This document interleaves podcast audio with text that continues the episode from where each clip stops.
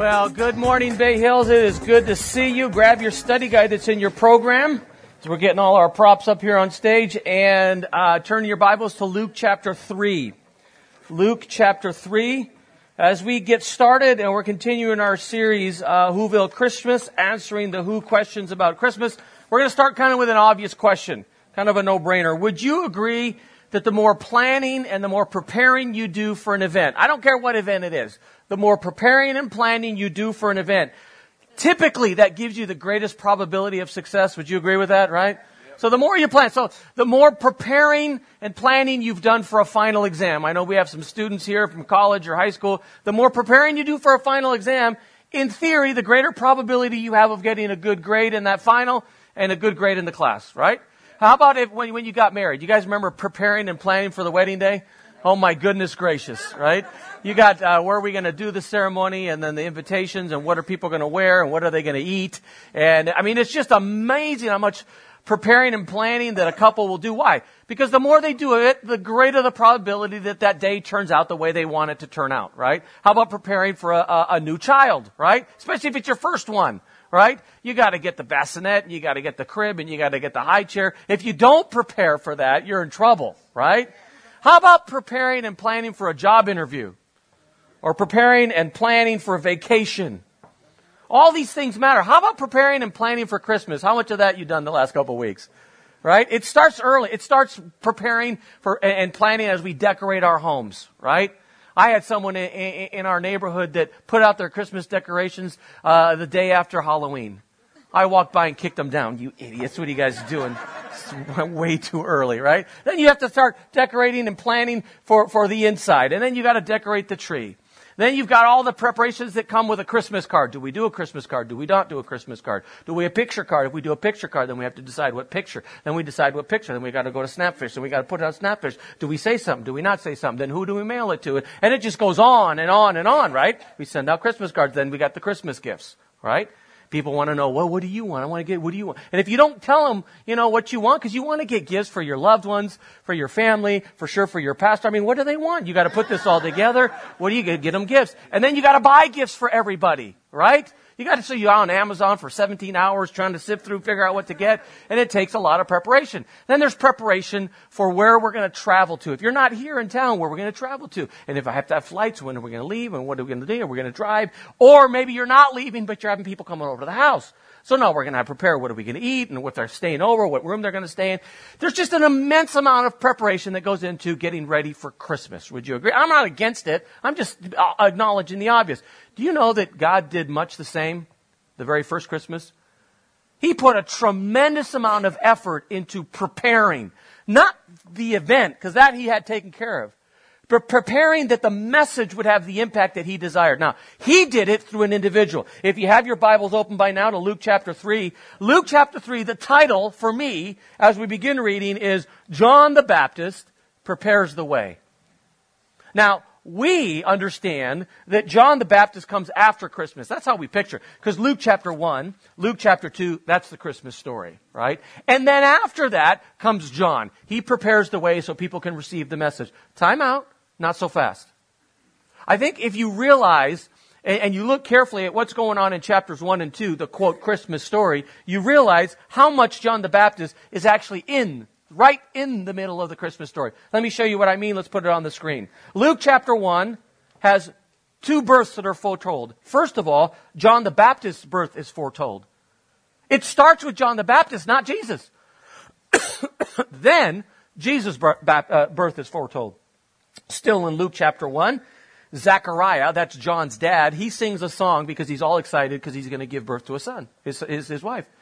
And then Mary, Jesus' mom, she sings a song because she's excited that they're going to have a kid. Then you move to, to Luke chapter 1. John the Baptist is born, and just after that, Jesus is born.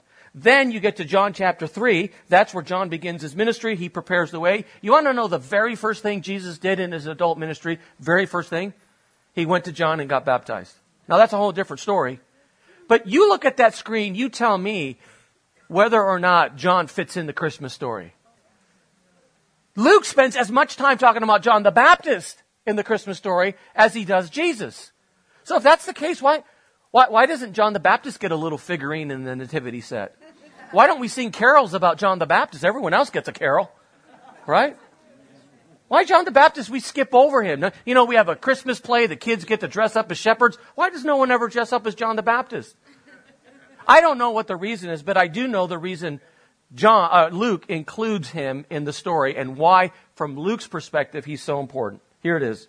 For the Christmas message to have the kind of impact that God desires, he requires and is depending on someone to prepare the way.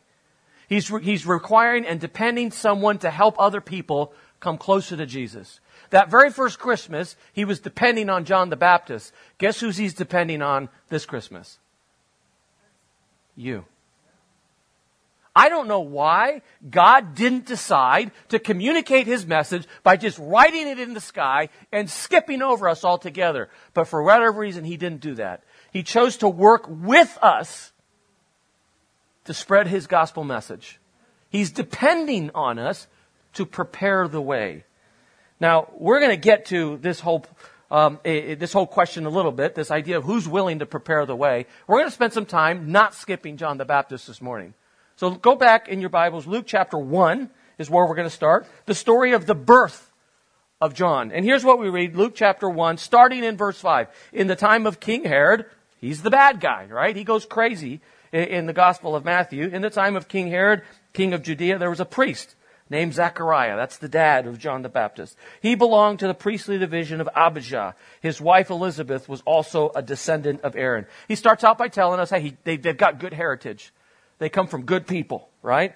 Both of them, it says, were righteous in the sight of the Lord. This is an important detail because Zechariah is living during a time that's called the 400 years of silence. So you've got the Old Testament prophets, you got the Old Testament where God is speaking to the Old Testament prophets, he's speaking to his people, and then God gets fed up with his people. He's like, right, you want, want to follow me? Fine. Hey, you have your way. And there's 400 years of silence between the Old Testament and when Jesus arrives. 400 years of basically darkness. But the point is, is in the spite of that darkness, in spite of living during a time and age where people are not following God, there are still people like Zechariah and Elizabeth who are true to God's word, who follow him. And it's much like the region we live in. We live in the darkest area spiritually in the country. That does not mean we cannot live for Jesus and be committed to Him.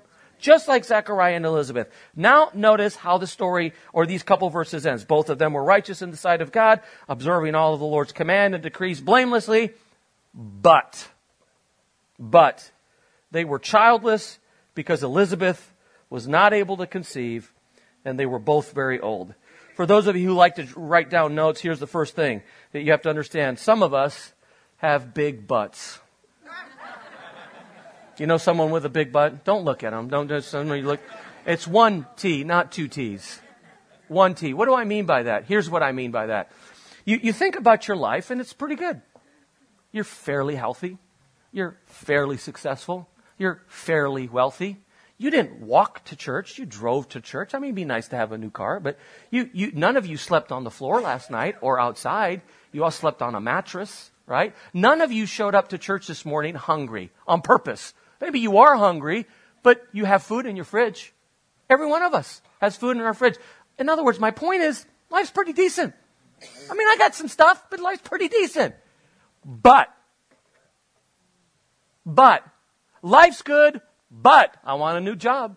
Life's good, but I want a new boss. Life's good, but I drive a crappy car. Life's good, but I want a bigger house. Life's good, but I want new clothes. Life's good, but I want a bigger TV. Life's good, but I want to be married. Life's good, but I don't have any kids. Life's good, but I have kids, but I want different kids. I mean, it just goes on and on. And instead of taking the time to look at everything you do have, you live but. But. Goodness gracious me. Now, I'm not saying you're not allowed, we're not allowed to want a new car. Because maybe we do drive a crappy car. I'm not saying you're not allowed to do that. I'm asking you, what are you focused on? What are you focused on? Because instead of focusing on everything we have, you do realize that a third of the world, one third, has one pair of shoe in their closet. One. Goodness gracious me, some of us could wear a different pair of shoes for two months and not go through the same shoe. How about that? When's the last time you thanked them for all the shoes you have? We don't, you know why we don't? Because we take it for granted. That's it. We take for granted all the stuff that we have. Here's the lesson. Let's put it up on the screen. Instead of being grumpy for what you don't have, how about choose to be grateful for what you do have? I mean, if there's ever a time during the year to do this, I'm all for giving gifts. But one of the issues with giving gifts is that, is that at times we set our kids up for instead of focusing on all the toys they already have in their room, they're focused on the new toys that are under the tree. Now, hey, the kids aren't going to learn that lesson until we as adults learn that lesson. A lot of other good stuff that we have in our garage in our house. We don't necessarily even need what's under the tree. That's my point. What are you focused on? Let me ask it a different way. I want you to imagine for a moment if what God allowed you to enjoy tomorrow was based upon what you thanked Him for today. What would you have? And what would He take from you? if what he allowed you to enjoy tomorrow was based upon what you thanked him for today. Stop taking me for granted, says God. Stop taking everything I give you for granted. I've given you so much. I know. There's a couple things that you want. I get that. But how about focusing on everything I've given you? All the gifts I've given you. There's this video that I want you to watch that speaks to that, that, that helps us for a moment not take for granted the gifts that God has given us, the obvious gifts that God has given us that some of us haven't thanked Him for in a long time. Let's watch this video and then we'll talk.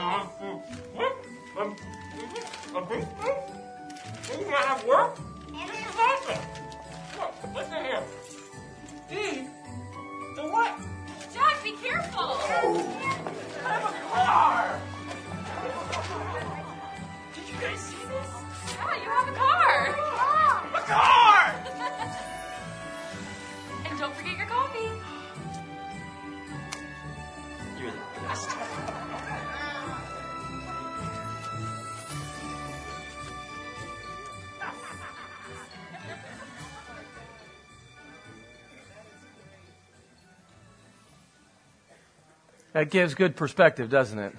Hey, I, I got it. We all want a couple things we want tweaked in our life. That's not wrong. But take a moment, take some energy to focus on all the good gifts that God's given you. Don't be focused and grumpy on what you don't have. Be grateful for what you do have. Story goes on, verse 10, 8, sorry, Luke 1, verse 8. Once, when Zechariah's division was on duty, he was serving as priest before God. He was chosen by lot according to the custom of the priesthood to go into the temple of the Lord and burn incense. And when the time for the burning of incense came, all the assembled worshippers were praying outside. So now, at the time that, that Zechariah is working as a priest, there are 20,000 priests in Israel. 20,000 on the payroll, right? And there were so many, they did subdivide them up into groups or divisions. You have that in this text.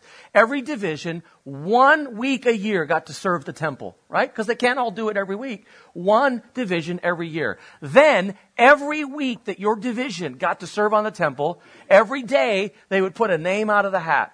And whosever name get picked out of the hat, that person was allowed to go into the temple on behalf of the people, representing the people, and present offerings to God. Does that understand what that means? So, these verses tell us on the week that Zechariah's group or division was serving at the temple, one day, guess whose name they pulled out of the hat? His name. Oh my goodness gracious. Can you imagine how excited he is?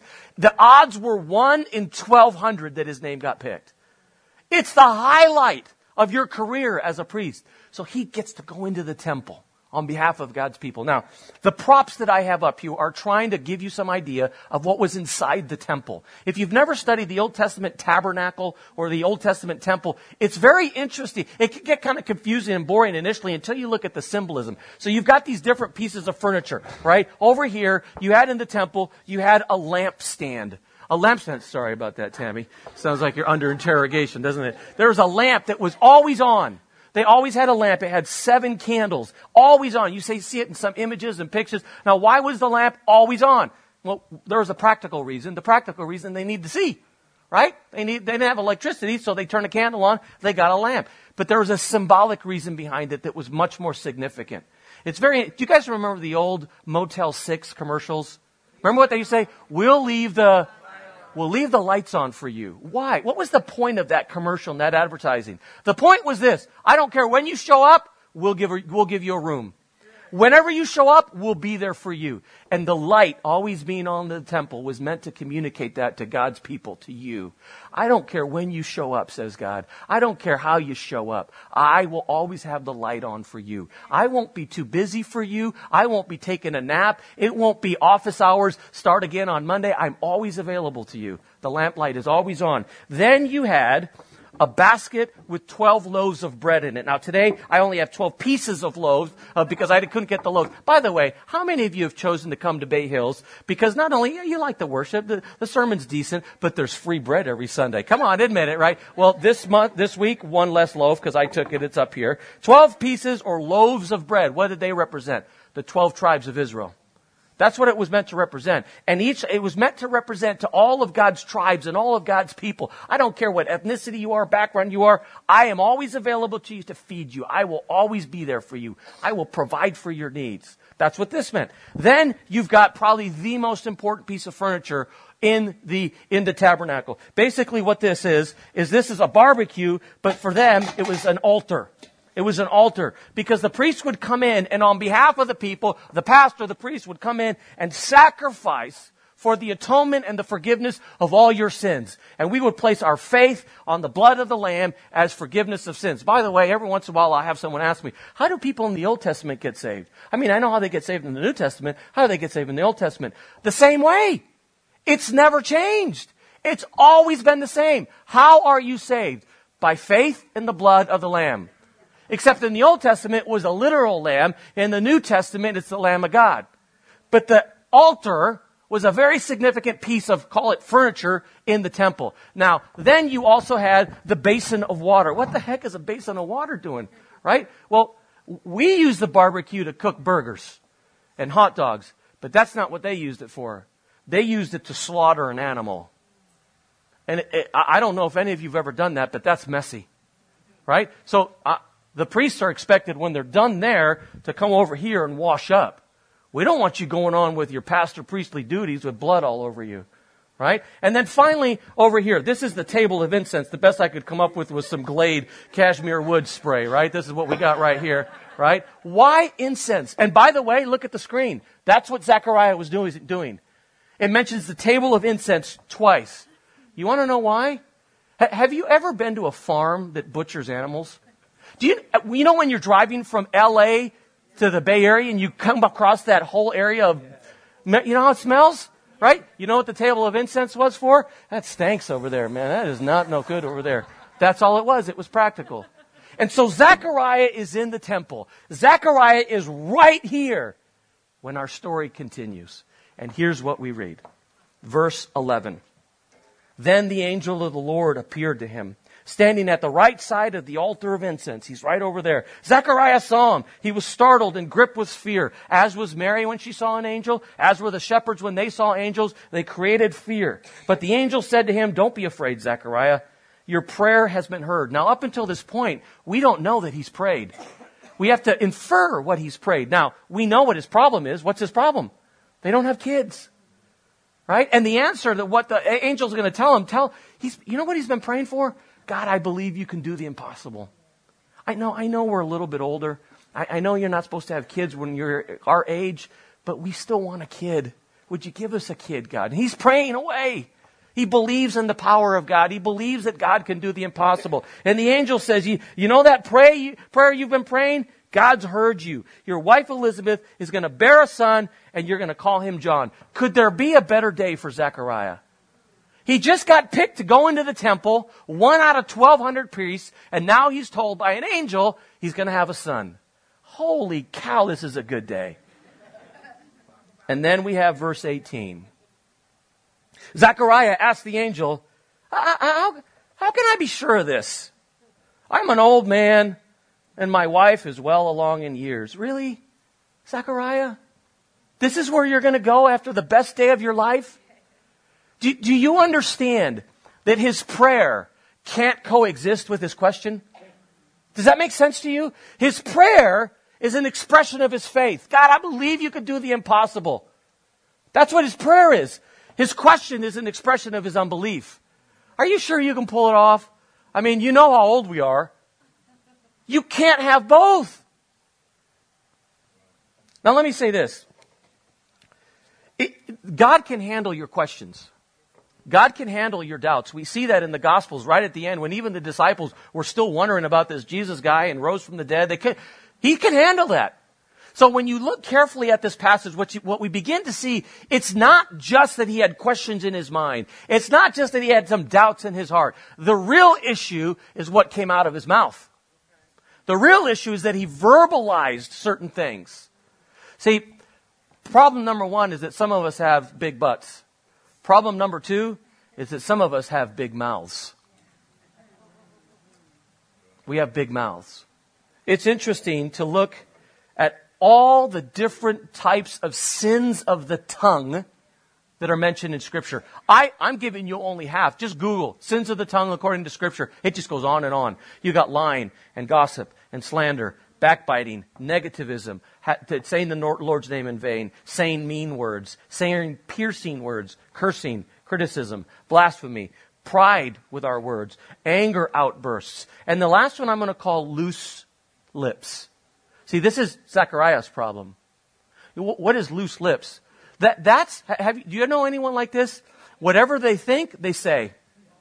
They, they have absolutely no filter. I think it, I say it. I think it, I say it. They, they can't stop themselves. And that will, do you know that'll get you in trouble? By the way, uh, uh, that phrase, I don't know if you know, but it, it is actually a phrase that comes from this poster. Let's put it up on the screen. Do you guys know where this poster started and where this campaign started? Loose lips sink ships. Have you ever heard of that? That comes from World War II. This was put together by the uh, War Department during World War II, it was an ca- advertising day campaign that they, they started for our GIs, our soldiers, the British soldiers and American soldiers. Because here's what they discovered was happening. So when there's war, every country will spend a, a certain amount of effort doing counterintelligence, which means spying. Because if we can find out what the enemy is doing, where, where they, where they're weak, when they're going to attack, then we can prepare for that and we gain an advantage. Right? You want to know what some of the Germans did to gain information? Here's what they would do. They would get a German that spoke impeccable English, right? They'd put him in England, and then at night, in the evening hour, they'd send him to a bar. And they'd sit down next to another GI, they'd order a beer, and they'd say to the soldier sitting next to him, So, what's going on? And the other GI, the other soldier, right? He's eating some fish and chips, having a beer. He looks over, looks like a soldier from some other, you know, company or whatever. Well, what's your next mission? What are you up to? And this soldier would just, just tell him, not even think twice that he was talking to an enemy spy. And there is documentation that those communications, those conversations, a beer at a bar, the Germans took that information, forwarded it to U boats, and the U boats sunk several Allied ships. Loose lips sink ships. You do realize that loose lips also sink friendships. And they sink marriages. And they've sunk some of your careers. And they sink your reputation. And they sink your testimony. Here's the lesson. The lesson is this. Learn to bite your tongue and shut your trap. It's good to have the pastor back, isn't it? Just lays it out as it is. Learn to bite your tongue and shut your trap. Now I need you to turn to the person next to you. And I need you to say, he might, I'm not sure, but he might be speaking about you. Go ahead and tell him real quick. It, it's so much easier to point it out in someone else, isn't it? So much easier. James chapter 3 says that sometimes our word create fires. We all saw it when, when, um, when we had the fires lately, and um, you saw those videos where, where people were, were, trying to, were trying to get out of the town, and, and people were turning this way and turning that way in their car, and they, they had their phones and they were taping it, and, and they, oh my goodness, where do I go? What do I do? And you could hear the stress. You could hear their, their concern. And they would turn this way and there was fire. And they would turn that way and there was fire. Smoke everywhere. And I got a question for you. Are your words doing that to people around you? Are they causing stress? Are they causing pain? Are they causing destruction? And in some cases, it's just because we can't control what we say. By the way, why should we control what we say? Because sometimes what you think isn't true. And I need some time to process before I speak. And so do you. Sometimes what you think is true, but it's not helpful. Or what you say is true, but it's hurtful. It's interesting. Scripture says, speak the truth in love. But it does not say, speak all the truth in love. Which implication means there are some things that are true that you should nevertheless not say. Does that make sense? Well, thank goodness Zechariah didn't cuss at the angel or Lord, use the Lord's name in vain. I mean, you know, those are the bad sins of the tongue. I mean, he said something he shouldn't have said, but let's just let him slide, right? Not so quick. Verse 19 and 20 are the consequence. The angel said to Zechariah, I am Gabriel. I stand in the presence of God. I've been sent to speak to you and tell you this good news. In other words, what I'm telling you is from God. I didn't make it up. It's from God. And now, now you got to put in, the, in, and now, because you couldn't shut your trap. That's what he's saying. And now, you're going to be silent and not be able to speak until the day this happens. In other words, you should have had enough self-discipline to shut your mouth. But because you couldn't, I'm going to shut it for you for nine months. Guys, some of us are loose lips or any of those other sins of the tongue. You're hurting your family. And you're hurting your church. And you're hurting your place of employment. And you're hurting your own reputation in life. You got to learn how to control that. Self control is a fruit of the Spirit, and it works on your tongue. Control your words. Now, some of us might have problem number one, we talked about, or problem number two. But all of us, number three, have a big responsibility. All of us. This is where I want to land. This is how I started out. It's the most important. Verse 16 and 17. I, I see, I skipped part of the story. The angel showed up at the table of incense. And then the next verse I read to you was Zechariah's question. But in between there, the angel speaks to Zechariah and he says, I want you to know what your boy is going to end up doing and being. I want you to know the impact he's going to have. And he says this to him. He says, John will bring back many of the people of Israel to the Lord their God. He will go on before the Lord. He's going to turn the hearts of parents to their children and the disobedient to the wisdom of the righteous to make ready a people prepared for the Lord. See, God is saying, listen, I'm going to do this miracle where God is going to become incarnate and he's going to take on the form of a man. He's going to willingly give up his privileged position in heaven and become man. I'm going to take care of that. But for the message of Christmas to have the impact that I desire it to have, I need someone to prepare the way. I need someone to help people take their next step closer to Jesus. I need someone to help them think it through and feel it through because this Jesus, salvation, Christianity thing can be confusing to some people. I need someone to help me out. John, it's going to be you this Christmas. And from then on, I'm going to depend on my people to prepare the way for everyone else. And that would be you.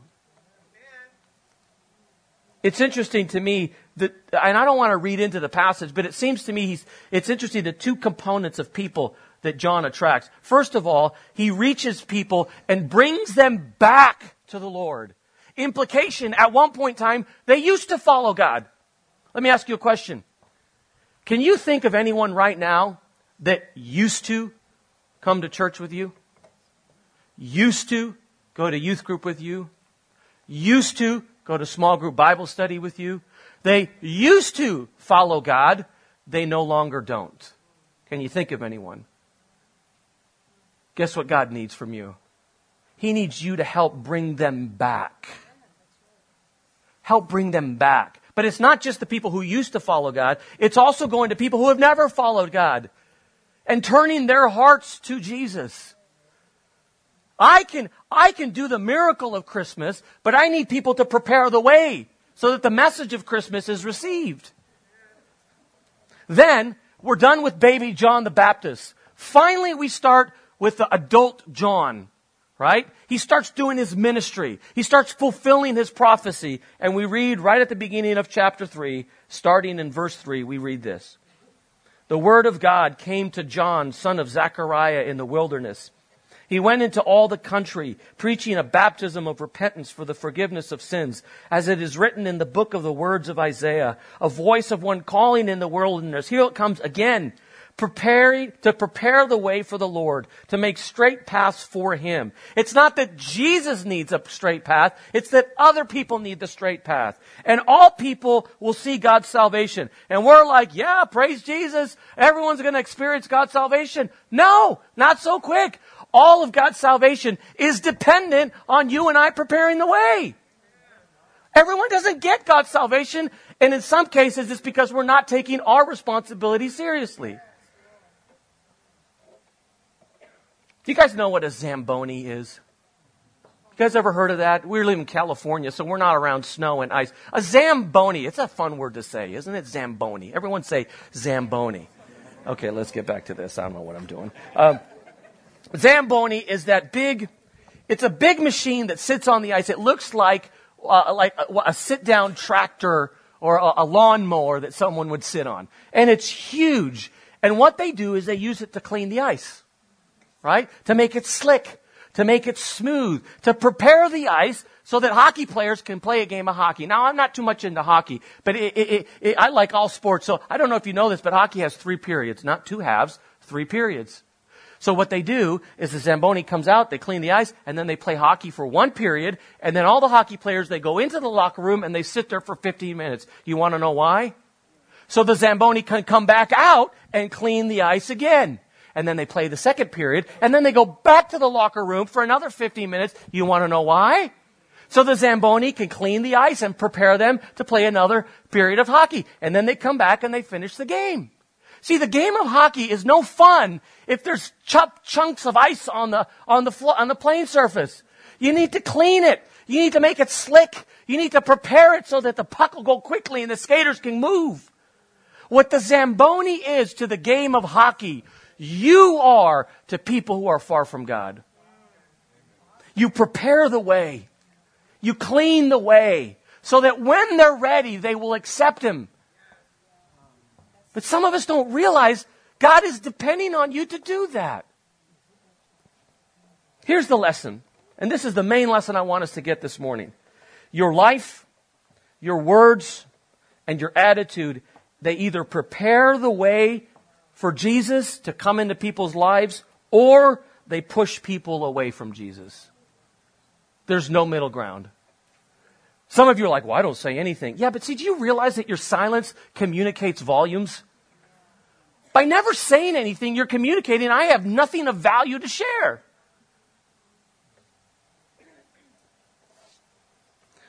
These last two weeks, I wasn't just goofing off drinking eggnog.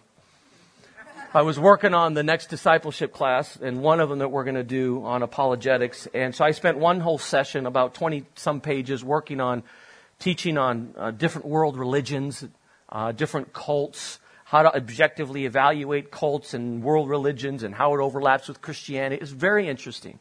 But in the midst of that study, I bumped into some very interesting quotes that apply to at least the second half of the lesson this idea of pushing people away from Jesus, which seems so foreign to us. Mahatma Gandhi, who is considered to be um, a key figure, if not the founder of the, the Hinduism, um, he was once quoted as saying this about Christians, about you, and about me. I like their Christ, but I don't like their Christians. Do you realize Mahatma Gandhi at one point in time picked this book up and started to read it? And he was interested in the person of Jesus Christ. He was attracted to the person of Jesus Christ. What was in this book made sense to Gandhi. Do you want to know, according to his words, why he decided not to become a Christian? You want to know? Us. Us. You see, we focus on one theological word at Christmas. It's the word salvation. And it's a good word. It's an important word. It talks about reconnecting with God, which is significant and important. If you don't do that, you're in deep trouble. It's very important, salvation. But when the world is looking at us, they don't want to hear about our salvation. They want to hear about what the rest of the New Testament is talking about. Sanctification. That's a big fancy word that means as I go through life, day after day, week after week, month after month, I become every day a little bit more like Jesus. My words, my actions, who I am as a person, it changes, it progresses. I look more and more like Jesus. The world doesn't expect you or me to be perfect, but they do expect to see progress.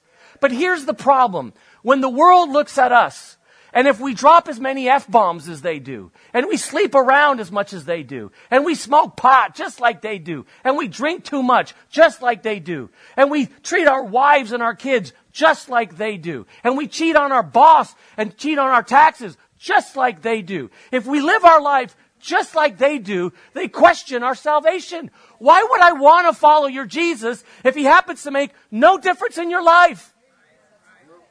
Don't tell me we don't push people away from Jesus.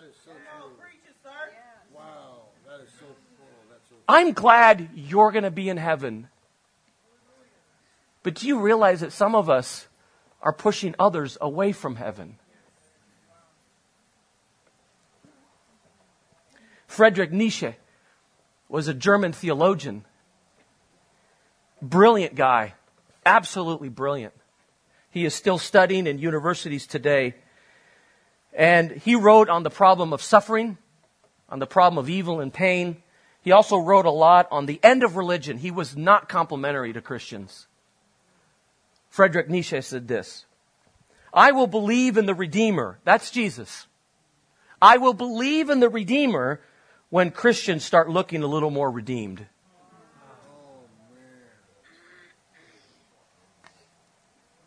Jesus said it like this Let your light so shine before men that they may see your good deeds and glorify your Father in heaven. See, what you say and who you are and how you live impacts what people think of Jesus. You either prepare the way or you push people away. I'm going to have Pablo come up. I'm going to wrap up. I started to think as we were, um, as I was studying John the Baptist. I, we have the birth of John, and we have the adult life of John, but we don't have the middle. We don't nothing about him being a toddler, nothing about being a teenager. But I, I imagined, you know, I wonder if when John was eight or ten or I wonder if there were times he would go to his dad and he'd say, Pop, Tell me about that day in the temple when the angel told you that I was going to be born. Zachariah would tell him I went in and the light was on and it was the altar was there and the bread and he explained it all to him and then I was at the table of incense and, and when I was at the table of incense that's when the angel showed up. Dad, what did he say? What did he say? I mean that's that's like the highlight story for that family, isn't it? And then John he said that one day you would preach about a Messiah that was to come. A savior that was to come. It's going to be you, John. It's going to be great. You're going to do great, son. Dad, tuck me in bed. Can you, can you tell me the story again? It's a great story. I wonder, though, when John became a preacher, when he started his adult ministry, I wonder, uh, I wonder if he realized that the Messiah that he was talking about, the Savior he was talking about. I wonder if he realized that that same Messiah, Jesus, was going to put his dad out of a job. Because you see, Jesus is the fulfillment of everything we see in the temple. Jesus, when he comes, says, Listen, the old covenant, the old way you connected with God, you don't need to do it anymore. There's a new covenant, there's a new gospel. There's a new way. Oh, and it looks like the old way, but it's, it's completely different. I wonder if John ever realized what he was talking about. Because you see, one day, Jesus would stand before a crowd and he would say, I'm the light of the world. I'm your light. I will guide you and I will direct you to go left or to go right. You can depend on me. I'm your light. And oh, by the way, I will leave the light on for you. Whenever you need me, however you need me, I'm here for you. Jesus also said at one point in time, listen, all of you have sinned. All of you fall short of the glory of God. Your, your souls are stained. I am not only your living water, but I will wash you as white as snow. You want to talk about filth? I will clean you. I will clean you. He, one point in time, he stood before a crowd and he said, I'm the bread of life. Oh, forget your stomach. Now, I know you need to eat, but I'm more concerned about your soul. I'm concerned about your loneliness. I'm concerned about your stress. I'm concerned about your fear.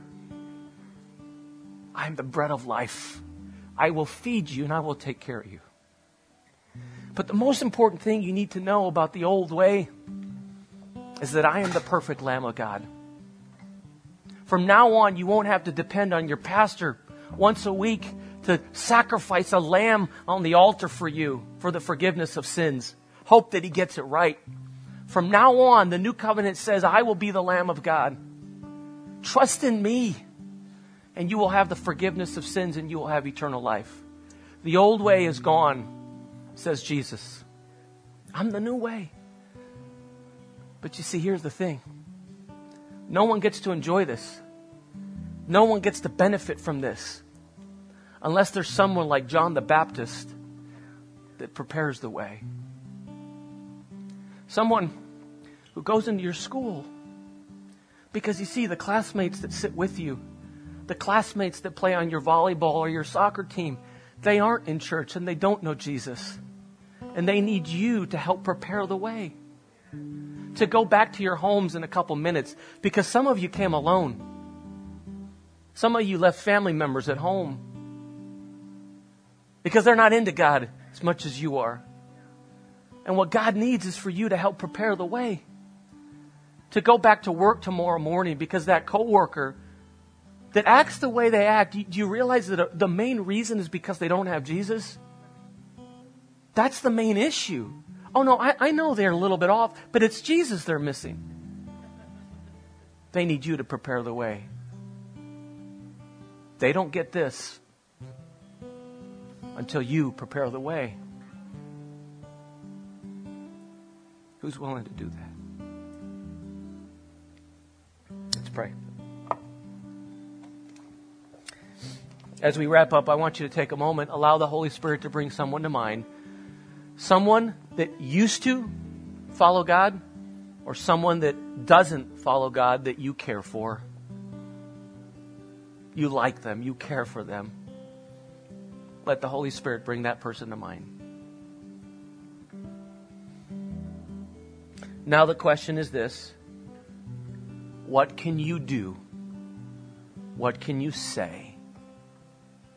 Maybe you say nothing, but you pray faithfully.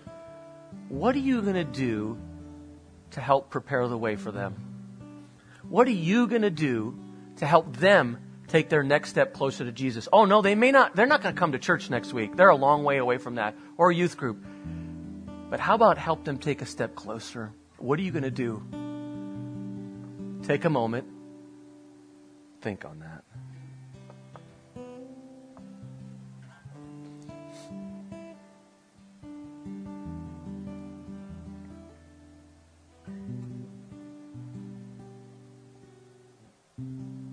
Why don't you stand with me as we pray? Heavenly Father, we, we love Christmas. It's, it's an excuse for the whole month to eat food we like eating, to hang out with people, to have parties, to give gifts and receive them, and also, most importantly, focus on your Son, Jesus. As Christian, it's just, it's the best month of the year as a Christian. But today you've reminded us that Christmas isn't just about what I get out of it. It's about what I'm willing to give. And in this case, it's what I'm willing to give to people around me that haven't connected with your Son, Christ. Help us understand and solidify it in our mind that we have a role to play in salvation. We have a role to play in helping bring people to Christ. Father, I, I, I pray, give us the discipline to know we, we shouldn't just run out of here, get on our phones, and call people. We have to know what not to say and when to say it and how to say it, or, or, or to not say anything but to do something. Father, give us wisdom. But most importantly, I'm praying right now. We are praying collectively for everyone you brought to mind. Pray that you would soften their hearts. Pray that you would draw them to yourself. Use us as you see fit.